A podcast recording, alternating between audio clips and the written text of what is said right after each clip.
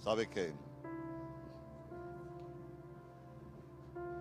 el camino del Evangelio es un camino de, de obediencia.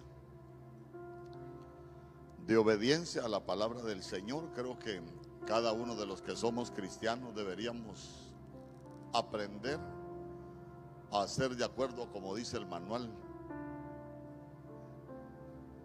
Fíjese que en la Biblia hay varias escuelas.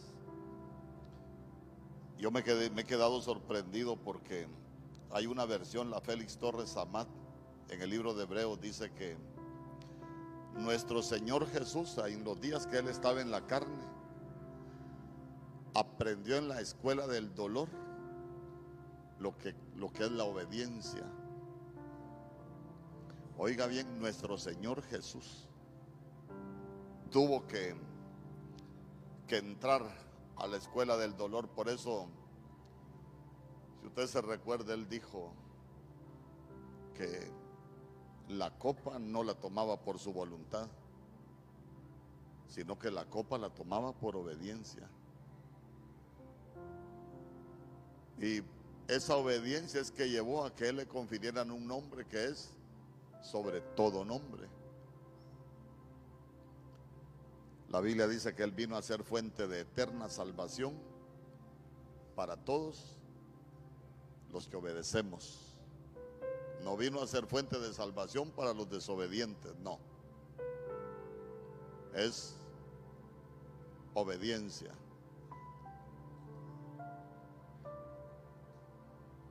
Los jovencitos deberían de aprender a obedecer a sus padres. Y los que no somos tan jóvenes deberíamos aprender a obedecer el mandato de Dios. Creo que en este pueblo mucho, en este tiempo mucho pueblo de Dios está, está confundido. Porque el evangelio es mandamiento, mandamiento. El evangelio no es que la escritura dice una cosa y nosotros vivimos de otra manera, no si hay algo de lo que de lo que se maravilla el Señor es de la obediencia. Cuando el Señor llama a Abraham, por eso Abraham se le conoce como el padre de la fe. Y muchos, yo hasta yo he dicho, yo quiero tener la fe de Abraham. La fe de Abraham es esperanza contra esperanza, es aprender a ver donde los demás no ven. Esa es la fe de Abraham. Yo le he dicho al Señor, yo quiero tener la fe de Abraham, pero cuando cuando nosotros vemos la vida de Abraham, nos vamos a dar cuenta que fue una vida de, de obediencia. Desde Génesis 12, cuando el Señor lo llama, le dijo, sal de tu tierra, de entre tus parientes y de la casa de tu padre, la tierra que yo te mostraré. Y sabe que dice la Biblia, que Abraham se fue como el Señor le mandó. Obediencia. Queremos bendiciones del Señor. Aprendamos a obedecer. Lo que pasa es que a veces queremos la bendición del reino sin obedecer al Señor del reino. Ya se dio cuenta que, que el Señor decía hoy, has encontrado la puerta amplia y vas por ella. La puerta amplia es cuando nosotros queremos hacer las cosas como nosotros queremos, queremos vivir como nosotros queremos, pero no queremos vivir como dice el Señor.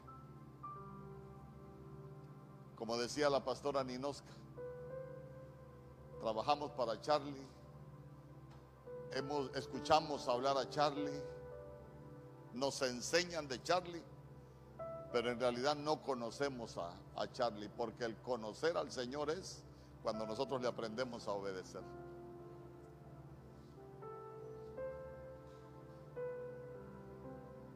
Porque cuántas cosas podríamos enseñar, pero yo quiero quiero dejarle esta semilla en su corazón.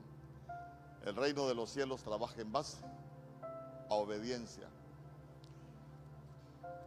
La Biblia dice que con Dios no se juega, Dios no puede ser burlado ni engañado. Todo lo que el hombre siempre eso mismo cosechará. Nosotros somos obedientes, usted se va a dar cuenta que vamos a cosechar obediencia. ¿Obediencia a dónde? En el mundo espiritual. Nosotros cuando aprendemos a ser obedientes en la tierra, vamos obteniendo autoridad en el mundo espiritual. Que el Señor nos ayude porque sé que muchas veces cuesta, pero que cada uno de nosotros aprendamos a, a escuchar la voz de Dios y sabe que no andemos por el camino amplio, por el camino amplio anda mucho pueblo de Dios. Y el camino amplio es que uno hace lo que uno quiere, como uno quiere, como a uno le gusta, pero el camino angosto es, nosotros hacemos como el Señor quiere. Padre, si hemos sido desobedientes, te pedimos que, que nos ayudes. Queremos aprender a ser un pueblo obediente a tu voz, un pueblo obediente a, a tu palabra, a tu mandato, mi Dios, porque Sabemos que tú eres fuente de eterna salvación para todo el que obedece. En el nombre poderoso de Jesús y que las bendiciones del reino son por aquellos que hemos aprendido a, a obedecerte. Quita toda desobediencia, Señor, quita toda rebeldía de en medio de tu pueblo. Ayúdanos, oh Rey bendito, si nos ha costado, ayúdanos. En el nombre poderoso de Jesús, esta noche te damos gracias porque tú hablas a tiempo y fuera de tiempo. Gracias Padre, gracias Hijo y gracias Espíritu Santo. Amén Señor y amén. Gloria al Señor. Denle una ofrenda de palmas al Rey.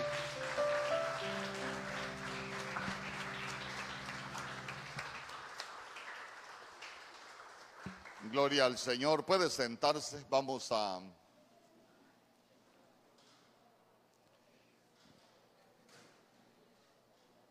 Ya por lo menos hay un aire encendido.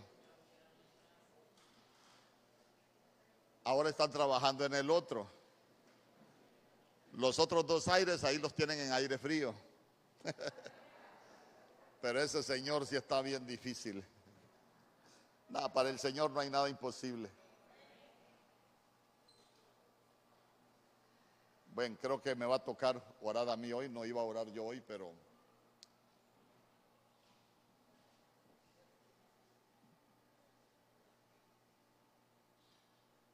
pero había una reunión que se interpuso ahí y bueno, que el Señor nos, nos ayude. Vamos a, orar por las ofrendas, vamos a orar por los diezmos, por los que trajo a la casa del Señor. Póngalo ahí en su mano, la Biblia dice que ninguno dé ni por necesidad ni por obligación. Yo le he dicho, creo que nosotros aprendemos que el primer ingrediente que aparece para las ofrendas es que debe de ser voluntaria, que el pueblo traiga de sus ofrendas voluntarias, dice, dice el Señor. Entonces es uno de los ingredientes que nosotros aprendemos que la ofrenda no es para que el Señor nos dé, no es que Señor, yo como alguien me escribió una pregunta una vez, yo ofrendo, yo diezmo, pero el Señor no me bendice. No, creo que estamos equivocados y lo aprendimos mal. La ofrenda nace de un corazón agradecido con el Señor por lo que Dios nos ha dado. Y el diezmo es cuando nosotros aprendemos qué es lo que es del Señor, como, como, cuando enseñaba nuestro Señor Jesús al César lo que es del César y a Dios lo que es de Dios. Claro que hay promesas, pero ese ya es, es del Señor para con nosotros, no de nosotros como con el Señor. Amén. Que Él diga, probadme en esto, traed los diezmos al alfolí, yo reprenderé por vosotros al devorador. Ese ya es problema del Señor con nosotros, pero ya se dio cuenta que nosotros no podemos, Señor, aquí está mi diezmo y yo quiero que me bendiga. No, hermano, creo que muchas veces nos enseñaron mal. ¿Por qué? Porque a veces nos dijeron, mientras más usted siempre, mientras más usted haga aquí, más le va a agradar al Señor. Negativo. Si fuese por cantidad, yo le he dicho, el Señor no se hubiese agradado de la ofrenda de la viuda pero era poca, pero de esa se agradó. ¿Por qué? Por la disposición del corazón. Mire, cuando la Biblia dice que el que siembra abundantemente, abundantemente cosechará, por años se ha enseñado que tiene que ver con las cantidades de dinero que nosotros sembramos, pero fíjese que, pero fíjese que esa palabra abundantemente. Yo se lo digo y, y se lo quiero dejar marcado en su corazón. Sembrar abundantemente en el original es una palabra que se escribe epieulogía. Y eulogía es alabanza, eulogía es agradecimiento. O sea que sembrar abundantemente es que nuestra ofrenda abunde, pero en agradecimiento. Ya de ahí cada quien, como el Señor propone, en su corazón. Amén, Padre, aquí estamos. Una vez más delante de tu presencia, dándote gracias por este tiempo, Señor, que nos permites estar en tu casa. Gracias por la oportunidad que nos das de venir al lugar del tesoro, de traer nuestras ofrendas, nuestros diezmos, de traer de la bendición que tú has puesto en las manos de cada uno de nosotros. Mira, hoy tus hijos que con un corazón agradecido vienen al lugar del tesoro para traer sus ofrendas, mi Dios, sus diezmos. Yo te pido que tú puedas bendecir cada familia aquí representada, porque tu palabra dice que tú ya nos has bendecido con toda bendición en los lugares celestiales. Padre, que tú puedas tener cuidado de cada familia aquí representada, mi Dios. Que tú puedas guardar cada uno de los enfermos, mi Dios. Aquellos que están pasando necesidad, que tú puedas ser su proveedor. Aquellos que necesitan un milagro, Señor, que tú puedas hacer un milagro en la vida de tus hijos. Oramos, Señor, por, por la hermana y por sus hijas allá donde ella se encuentra, mi Dios, que tú seas tomando el control de esa situación, mi Dios, y que ellas puedan salir victoriosa de esta situación. Te damos gracias porque sabemos que todo lo que tú permites en nuestras vidas tiene un propósito y al final todas las cosas nos ayudan para bien. En el nombre poderoso de Jesús levanta muros, levanta vallados, levanta cercos de protección y de cuidado alrededor de cada una de nuestras familias, Señor, que aún en estos tiempos difíciles podamos ser guardados, que aún nuestro sistema inmunológico, Señor, sea fortalecido, porque nosotros tenemos tu genética, mi Dios, para que ninguna plaga, Señor, para que ningún virus nos destruya, Señor, sino que aunque se levanten, no puedan prevalecer en contra de tus hijos. En el nombre poderoso de Jesús. Guárdanos de todo hombre de violencia, guárdanos de todo devorador, guárdanos de, de todo aquello que quiera robarnos lo que tú nos has dado. Señor Padre, que en, este tiempo nosotros seamos llamados los benditos de Jehová, porque somos ese pueblo que vamos a sembrar, Señor, y vamos a emprender nuevos negocios aún en tiempos de crisis y tú los harás prosperar, no por nosotros, sino porque tú estás con nosotros. Y estamos llegando al tiempo donde tú vas a hacer diferencia entre el que te busca y el que no te busca, entre el que te sirve y el que no te sirve, entre el que te honra y el que no te honra. En el nombre poderoso de Jesús, gracias mi Señor. Amén y amén. Gloria al Señor. Pueden pasar.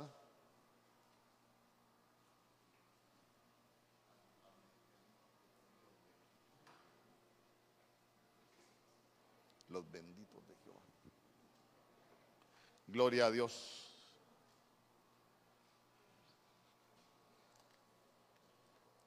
Recuérdese que, que, mañana ahí me mandaron y yo le agradezco. Eh, usted sabe que Choluteca la querían cerrar de nuevo y, y pusieron ahí de nuevo la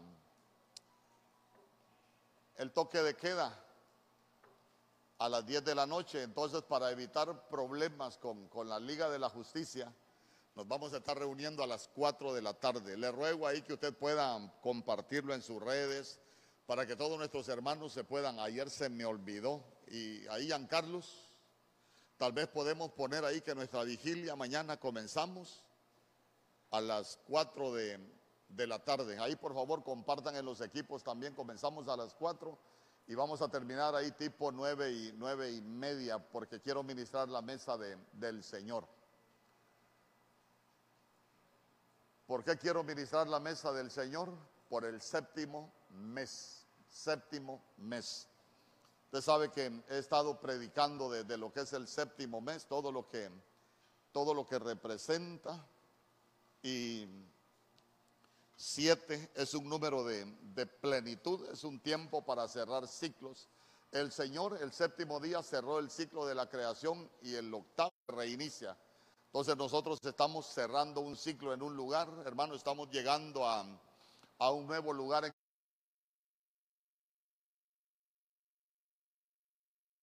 en el mes, para iniciar el mes octavo, vamos a cerrar un ciclo y vamos a abrir un nuevo ciclo. ¿Y sabe qué? Si usted se recuerda, yo el domingo prediqué de, la gloria de la casa postrera. Ageo capítulo 2, verso, verso 9. Yo ahí estaba preparándolo para enseñarlo y hay un hermano que me llamó, pastor, fíjese que estaba leyendo un poco acerca del séptimo mes y mire, la gloria de la casa postrera será mayor que la, que la gloria de la casa primera. Y sabe que el jueves que nos reunimos con, con el apóstol Sergio, con ese verso comenzó. Entonces dije yo, gracias Señor porque este es el rema para ministrar y gracias a Dios estuvo muy bonito el domingo. ¿Quién, ¿Quiénes estuvieron el domingo? Estuvo muy, muy bonito el domingo. Creo que Dios hizo cosas maravillosas. Entonces queremos cerrar, queremos cerrar la vigilia ministrando la mesa del Señor. Le ruego al equipo que está en turno, equipo que está en turno, que se cercioren de que tengamos el pan y que tengamos el vino. Lorena, el pan, sí, ¿verdad? Ahí el, vino con, con maoli para que esté ya en las copitas. Voy a decirlo ahorita porque ya no tenemos no tenemos tiempo, recuérdense, cuatro de la tarde vamos a, a estarnos reuniendo, a esa hora vamos a, comenzar y vamos a terminar a las 10 de la noche, a más tardar. Eh, ¿Qué más? Ahí hay una palabra que el Señor me ha dado también y, y que el Señor nos ayude. Yo antes de comenzar a orar quiero compartirle un, un rema, usted sabe, siempre siempre compartimos algo. Y fíjese que a veces el que se porte mal lo vamos a parar en ese chorro de agua. Así como hacían en Omoa, el que se porte mal lo vamos a castigar, ahí lo vamos a parar sin moverse. Hasta la miro cerquita allá. eh, Sabe que, sabe que yo, yo, he, yo he ministrado personas que, que dicen ellos que son guerreros del Señor y que andan orando por todo el mundo. Van a las casas, van a todos lados y, que, y que, la gente, la gente cree que, que, que tiene la razón en andar haciendo esas cosas y yo he visto cómo como algunos terminan muy mal. ¿Por qué? ¿Por qué terminan muy mal? Porque a veces nos metemos a cosas espirituales que nosotros no comprendemos. Ah, pastores, es que la Biblia dice que el Señor nos ha dado toda autoridad para hollar serpientes y para hollar escorpiones. Dice amén conmigo. Pero usted debe de entender algo. La Biblia tiene verdades relativas y verdades absolutas. ¿Qué es una verdad absoluta? Cuando el Señor dice, yo voy a hacer tal cosa. Pero hay verdades que son relativas. ¿Por qué? Porque cuando las verdades son relativas, nosotros solo tenemos una media verdad. Y para tener una verdad absoluta, nosotros tenemos que llegar a conocer la verdad. Le voy a poner un ejemplo. El Señor en Juan 8 dijo, el que permanece en mi palabra, ese será un verdadero discípulo, un verdadero discípulo. Y dice, y conoceréis la verdad. Primero hay que permanecer en la palabra hay que ser discípulo y después conocemos la verdad y la verdad nos hace libre. Entonces mire usted qué cosa más tremenda. ¿Por qué? Porque dice, van a conocer la verdad. Y yo le pregunto, ¿quién es la verdad? Ah, pero el Señor Jesús es el que está diciendo, si permanecen en mi palabra, eh, van a ser verdaderos discípulos y van a conocer la verdad. Él no dijo, me van a conocer a mí. O sea que podemos conocer a Jesús sin llegar a conocer la verdad.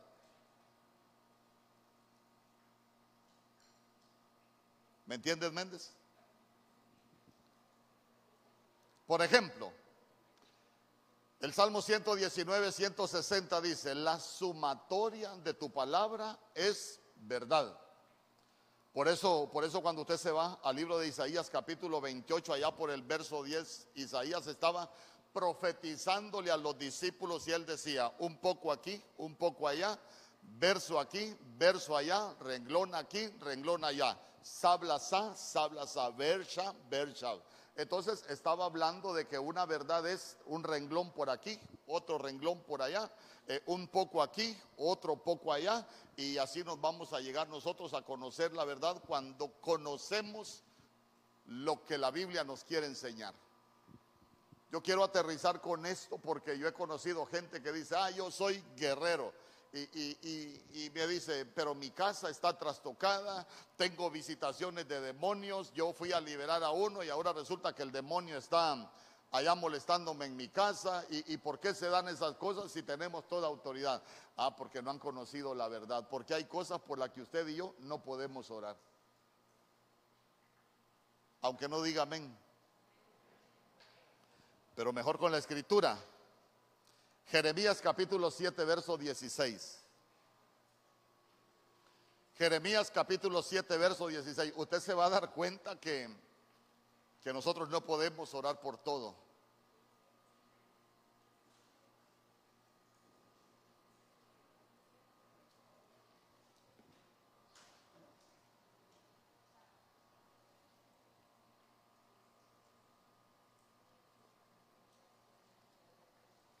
A ver, alguien que me lo lea. Así como cuando gritaba antes, no como cuando, como así como hoy. Un micrófono, si tenemos un micrófono ahí. Quiero que alguien me lo lea. Jeremías capítulo 7, verso 16. Si tuviésemos la Biblia Kadosh, sería pero mire, ahí lo tenemos, dice la Biblia. Tú pues no ores por este pueblo, ni levantes por ellos clamor, ni oración, ni me ruegues. ¿Por qué dice? Ah, porque no te voy a oír. Y son los cuatro niveles de oración, para que usted sepa. Y el último es la intercesión. Por eso quiero, quiero, tal vez me ayudan con la Biblia Kadosh. Ahí lo meto en el rollo yo, porque la Biblia Kadosh es una Biblia del original hebreo. Y, sabe, mire, mire, mire, tú pues, Girmeyah, ahí es Jeremías. No ores por este pueblo, no llores. Cuando estamos hablando es, es la oración que cuando se llora, cuando usted clama con todo su corazón por alguien, hermano, que usted siente aquel dolor por algo y usted hasta llora. Pero después dice, ni ores. Mire usted que repite dos veces la palabra orar. Pero al final dice, ni intercedas en defensa de ellos conmigo, porque yo no te escucharé. Biblia.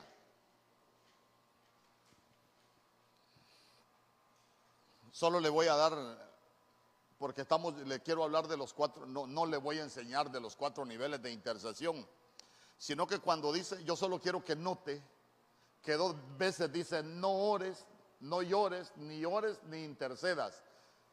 Orar, la palabra orar ahí, aunque, aunque la escribió igual el traductor, no significa lo mismo. Fíjese que, fíjese que la primera palabra, la, la primera palabra orar es una palabra que se escribe palal y tiene que ver con la oración normal que nosotros hacemos, así como cuando Padre yo te pido por, por el hermano, que tú lo guardes, que tú lo bendigas. Pero cuando hablamos de, no llorar, esa palabra llorar eh, es clamor. Y, cuando hablamos de, clamor, estamos hablando de que usted ya siente, usted llora, usted ya intercede eh, con otro nivel más de, de devoción.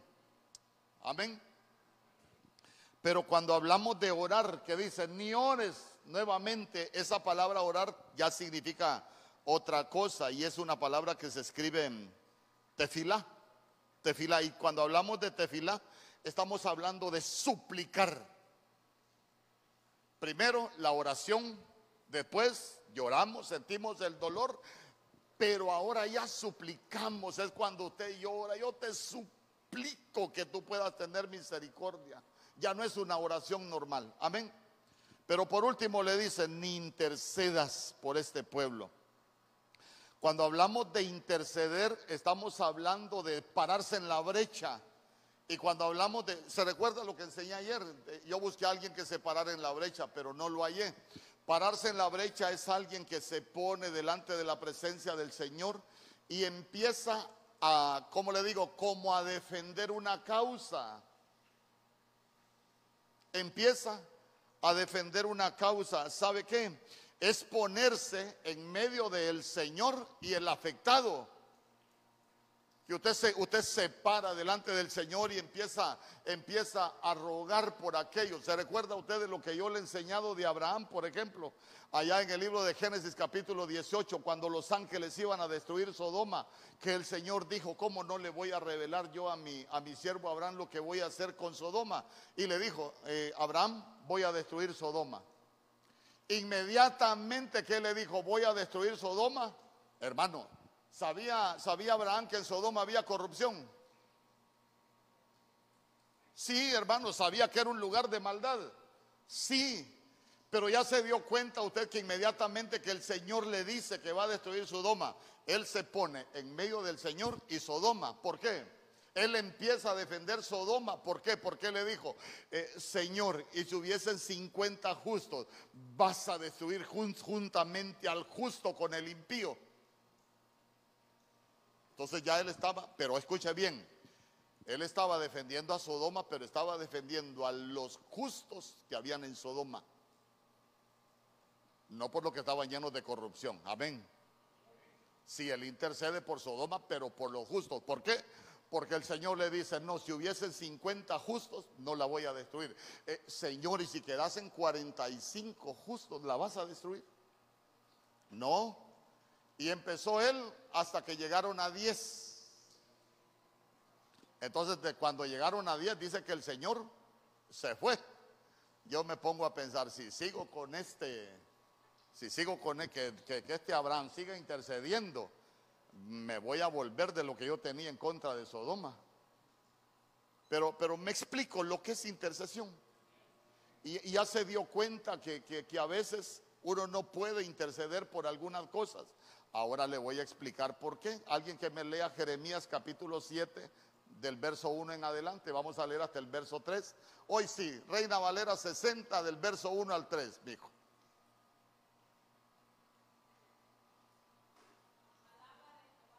Palabra de Jehová.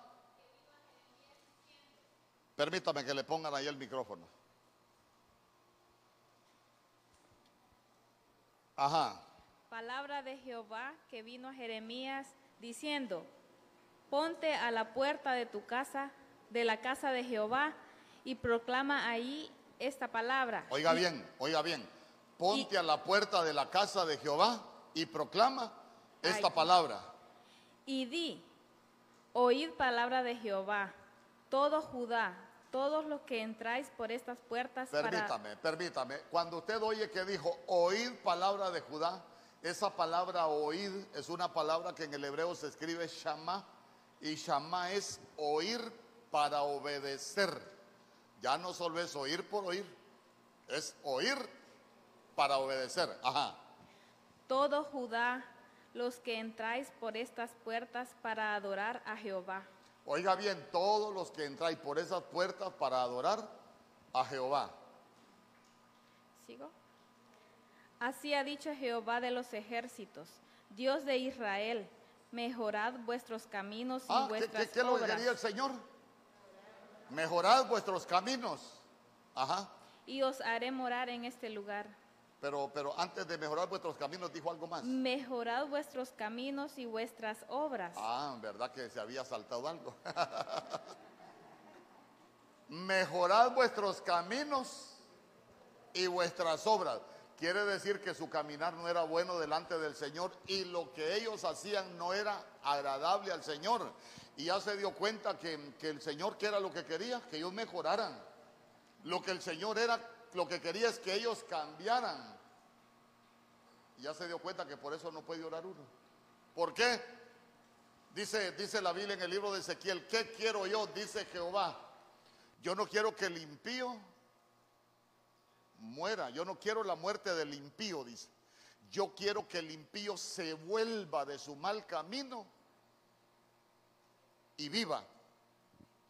Ahora le voy a decir yo, ¿por qué si podemos orar nosotros? Para que venga un espíritu de arrepentimiento al pueblo y que el que anda en mal camino se pueda volver y que el que anda haciendo malas obras pueda cambiar su manera de hacer las cosas. Amén.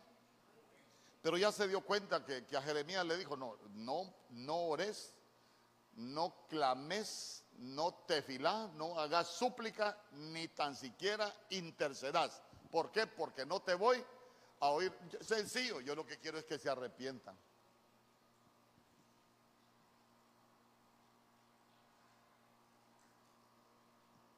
Pueblo de Dios sin arrepentimiento.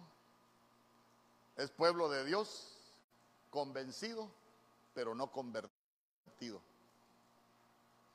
Y la Biblia dice, arrepentidos y convertidos, creo que es Hechos capítulo 3, verso 19, si no me equivoco. Arrepentidos y convertidos para que vengan de delante de la presencia del Señor tiempos de refrigerio. Pero hay que arrepentirse y después convertirse. Entonces, ¿qué es lo que quería el Señor? No, si yo no quiero que oré por esto, yo no quiero que me vengas a, a interceder por esto, no, yo quiero que estos se arrepientan y se conviertan. Amén. Vamos a, vamos a orar. Ya vino, ya vino Adolfo. Yo voy a hacer la, la primera parte. Usted va a orar por las peticiones. Yo quiero ministrar. Venga, amigo, venga, vaya agarrando el micrófono ahí.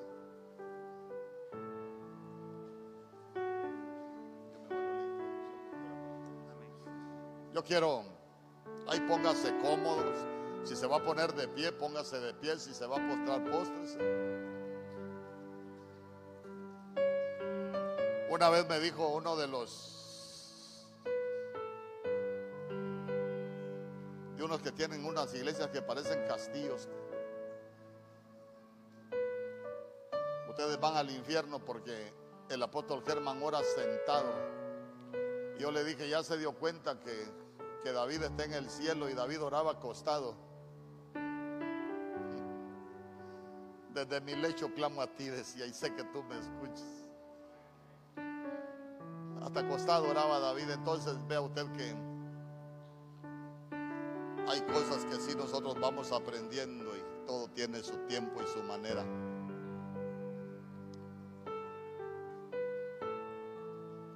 Usted puede alzar sus ojos al cielo y decirle, Señor, de nuevo soy yo. Aquí estamos en tu casa, oh Rey bendito. No por costumbre ni delante de los hombres, sino delante de tu presencia. De nuevo somos nosotros, venimos como necesitados, venimos como menesterosos. Venimos a, a pararnos a la brecha por las peticiones de tus hijos, mi Dios. Estamos en esta casa que hemos edificado para ti con el anhelo en nuestro corazón de que, de que tú nos puedas escuchar, mi Dios. Esta casa que tú has hablado, que es casa de limpieza, que es casa de, restauración. Padre, y nosotros te venimos suplicando que cuando tu pueblo venga y, clame y, y ore a ti en este lugar, cuando tu pueblo te invoque en este lugar, que tú puedas inclinar tu oído, mi Dios. y que nos pueda responder, mi Dios. Que esta sea una casa de, respuestas para tus hijos, mi Dios. En el nombre poderoso de Jesús, que cuando el pecador venga y entre a esta casa y ore, oh Rey bendito, y se arrepienta de su pecado, tú le puedas perdonar, pero que no solo le puedas perdonar, sino que puedas borrar sus pecados. Padre, que cuando los pródigos vuelvan a esta casa, delante de tu presencia. Que tú puedas cambiar sus vestidos, mi Dios, que puedas ponerles anillo, aunque puedas cambiar sus sandalias, mi Dios. Y que en esta casa sea una fiesta, Señor. Y no solo en esta casa, sino que en el cielo. Cuando tus hijos vengan, en el nombre poderoso de Jesús. Padre, que, que tus ojos estén abiertos día y noche sobre esta casa. Porque tú has dicho que tu nombre estará en este lugar y este es el lugar donde tú nos visitas. Por eso te suplicamos, mi Dios, que no apartes tu mirada. Dígale, no apartes tu mirada de, nosotros. No apartes tu mirada de tu casa. No apartes tu mirada de mi casa. Dígale, no la apartes. Te lo suplico, Rey bendito, que, que nos falte todo, menos tu presencia, menos tu mirada. En el nombre poderoso de Jesús. En el nombre poderoso de Jesús.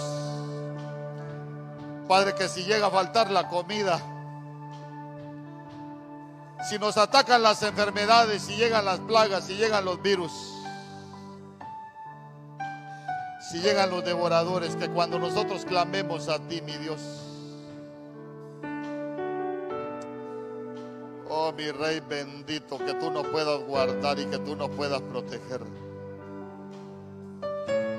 En el nombre poderoso de Jesús, en el nombre poderoso de Jesús. Que cuando los enemigos nos persigan, mi Dios, y nosotros clamemos a ti, tú nos puedas guardar, mi Dios, que cuando llegue aún la muerte, Señor, tú puedas infundirnos ánimo y tú puedas estar con nosotros, mi Dios, que no nos desampares. En el nombre poderoso de Jesús, que cuando enemigos más poderosos que nosotros se levanten, Señor, podamos tener la certeza que si nosotros clamamos a ti, tú vas delante de nosotros, Señor, peleando la buena batalla, porque la batalla no es nuestra, sino que es tuya y tu palabra dice que, que mis enemigos serán tus enemigos, Señor. Por eso te suplicamos que cuando los enemigos se levanten y nosotros nos presentemos delante de tu, delante de tu presencia, ya no seamos nosotros peleando, sino que seas tú, Rey de Gloria, en el nombre poderoso de Jesús, porque tú eres Jehová de los ejércitos. Padre, esta noche oramos para que venga un espíritu de arrepentimientos a tu pueblo, mi Dios. Que cada uno se pueda volver de su mal camino, Señor, que se pueda arrepentir de sus malas obras. Que cada uno se pueda convertir, mi Dios, en el nombre poderoso de Jesús. Padre, que nos, Señor, seas quitada toda inmundicia de cada uno de nosotros.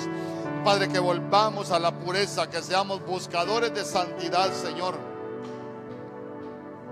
Como la mujer que dijo, Señor, que el rey está preso entre sus trenzas. Porque sabemos que tu cautividad es voluntaria del pueblo cuando hay santidad, Señor, en el nombre poderoso de Jesús. En el nombre poderoso de Jesús. Padre, esta noche te suplicamos que que tú puedas oír nuestra oración y que puedas ser propicio a cada necesidad. Hoy venimos a suplicarte por las peticiones de tus hijos, mi Dios. Aquellas que han escrito, Señor, y, aún aquellas que tus hijos han traído en su corazón, Señor, en el nombre poderoso de Jesús. En el nombre poderoso de Jesús, ¿a quién más iremos? ¿A quién más iremos? Nosotros no tenemos a nadie más a quien ir. Nosotros no tenemos a nadie más a acudir. Por eso hoy venimos, Señor, delante del trono de la gracia, por el buscando misericordia, porque nosotros anhelamos alcanzar el oportuno socorro, que tú te puedas agradar de nosotros y puedas extender tu cetro de misericordia y ser propicio a cada petición, Señor. En el nombre poderoso de Jesús. Aquí estamos, oh Rey bendito, porque tu palabra dice que el que busca va a hallar, que al que toca, tú le vas a responder, que al que pide, tú le vas a dar, Señor, que aún puertas que han estado cerradas, tú las vas a abrir, porque tú eres el Dios de imposible, tú eres el Dios que hace cosas nuevas, tú eres el Dios que hace milagros, tú eres el Dios que hace prodigios, que hace maravillas. Tú eres el Dios que hace lo imposible. Tú eres el Dios que hace cosas nuevas. Tú eres el único que puede abrir caminos donde no hay. Tú eres el único que puede abrir ríos en el sequedal, mi Dios, en el nombre poderoso de Jesús que tú eres el único que puede hacer cosas que los hombres no podemos hacer, que tú eres el único que puede cambiar aún dictámenes de muerte por vida, porque tú eres el Señor de la vida, tú eres el Dios de la vida y tú eres un Dios de vivo, no eres un Dios de muertos. Por eso estamos hoy en este lugar, mi Dios. Por eso estamos en este lugar, porque somos tus hijos. Nosotros hemos creído a tu palabra, nosotros te creemos a ti. Porque tú eres un Dios inmutable que, que, ha, dicho que nos ha bendecido, que nos llamaste para hacer señal de bendición y nosotros hemos creído a tu palabra, no por nosotros, sino por ti, por amor de tu nombre, mi Dios.